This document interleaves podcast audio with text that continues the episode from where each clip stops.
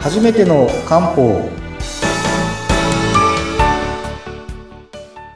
森の都の漢方薬局雲流堂の佐藤隆重です。インタビュアーの北村彦です。よろしくお願いします。はいよろしくお願いいたします。いやーもういろいろと話が広がって きていそうでますすね。ちょっと前回脱線しちゃってお酒の話になっちゃったんですけど。ちょっと冬の養生に戻さなきゃと。戻さなきゃ。はい。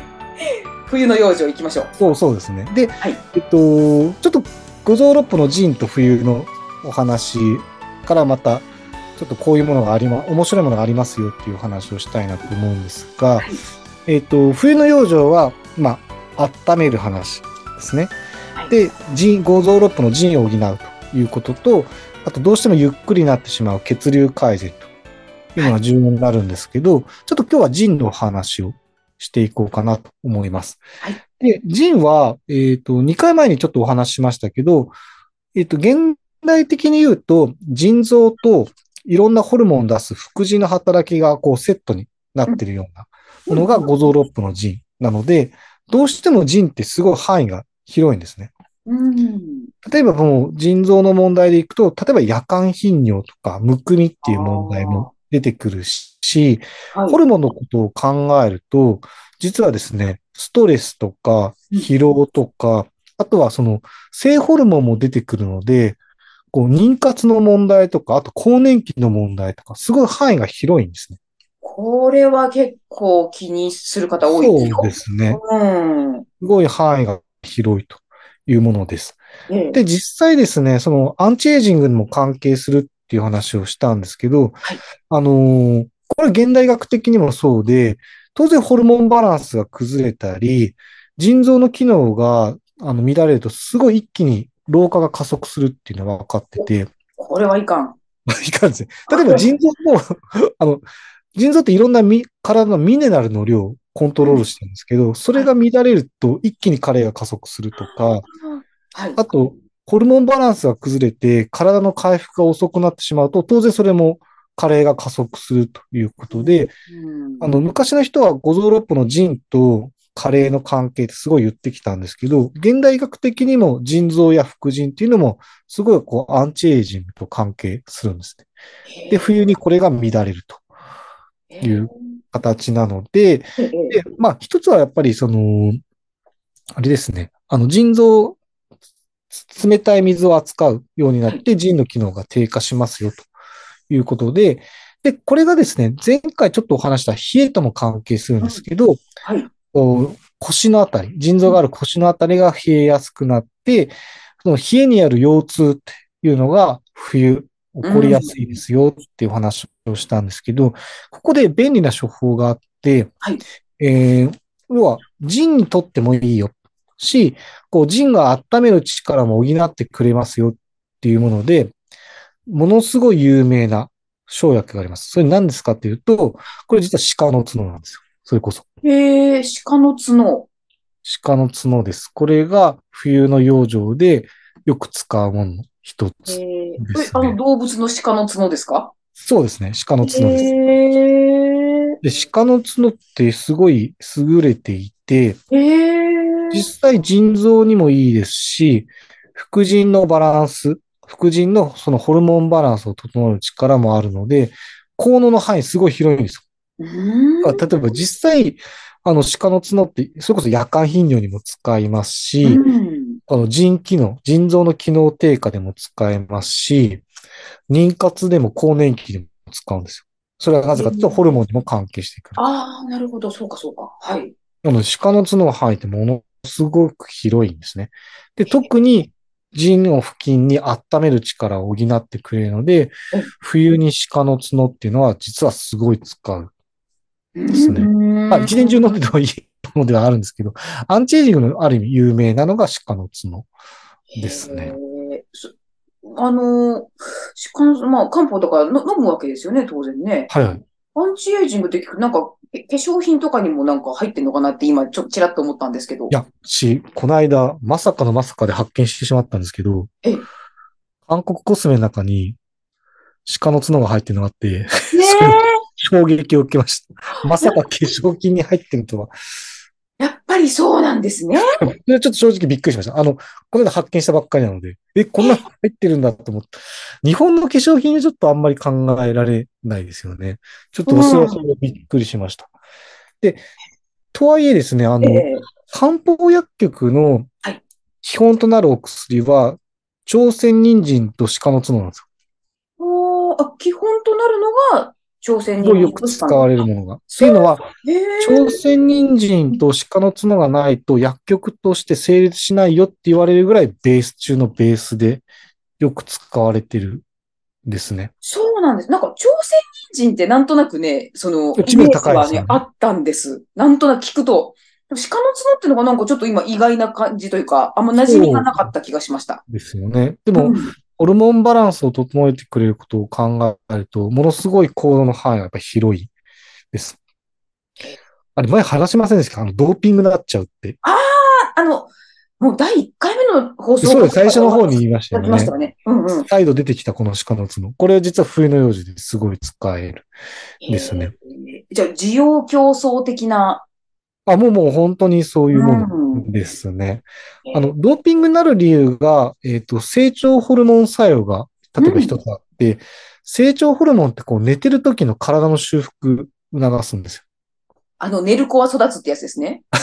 そうです。だから寝てる時に成長ホルモンがたくさん出てる睡眠っていうのは質がいいですよって言われるのは、うん要は体が回復されるからうんなんですね。その成長ホルモンの作用が実は鹿の角にあるって分かってて、へ一日使った分をしっかり回復しないと、やっぱり老化って加速するので、成長ホルモンがある作用っていうのは、要は回復を促してくれるので、まあ、老化を止めることはできないですけど、うん。老化をゆっくりしてくれると。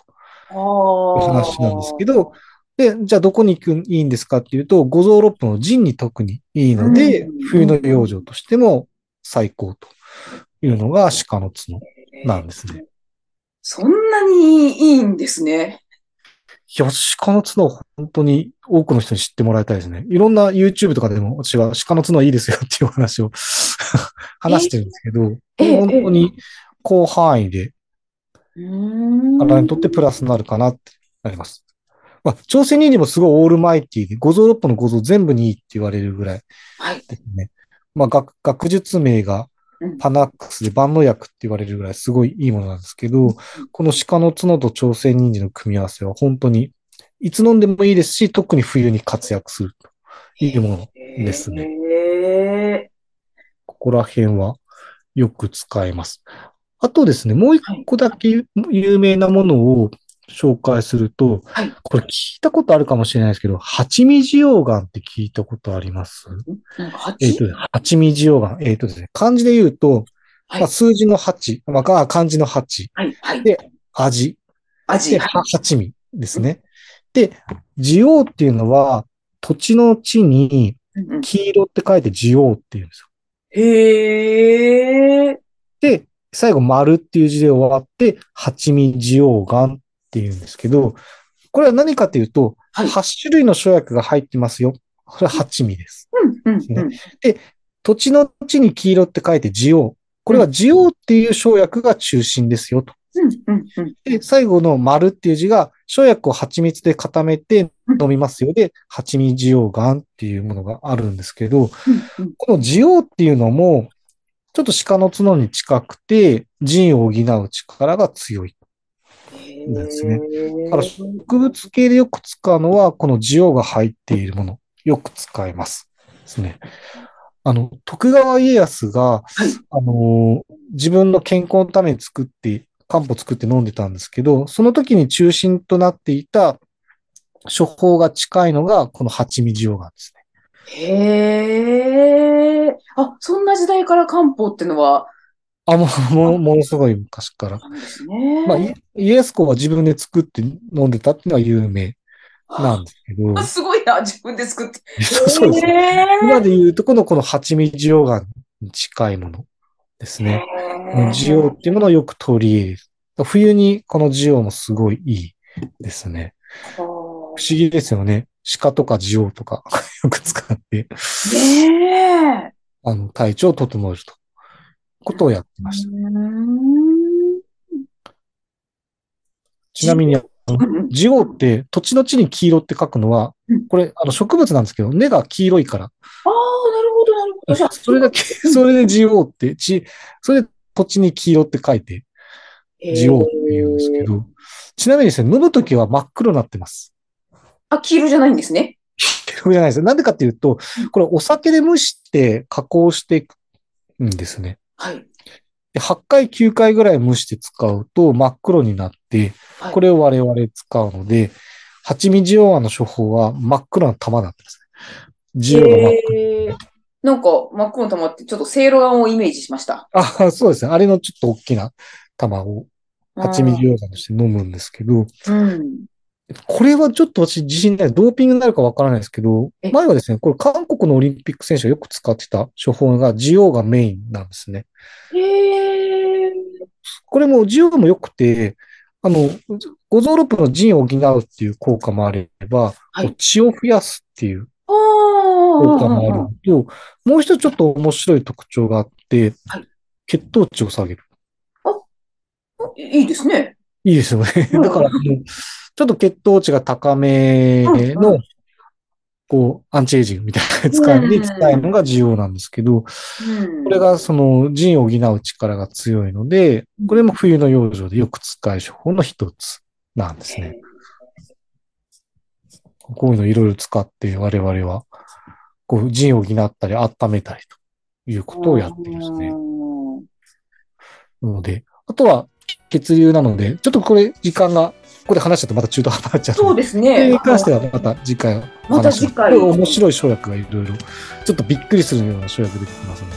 そうですね。なんかあの、初めて聞くワードがたくさん出てきて、今一生懸命頭の中整理してるんですけども、ちょっとまた次回、あの、または新たな世界を見せていただきたいと思います。はい。ぜひぜひ。はい。では、今回もありがとうございました。はい。ありがとうございました。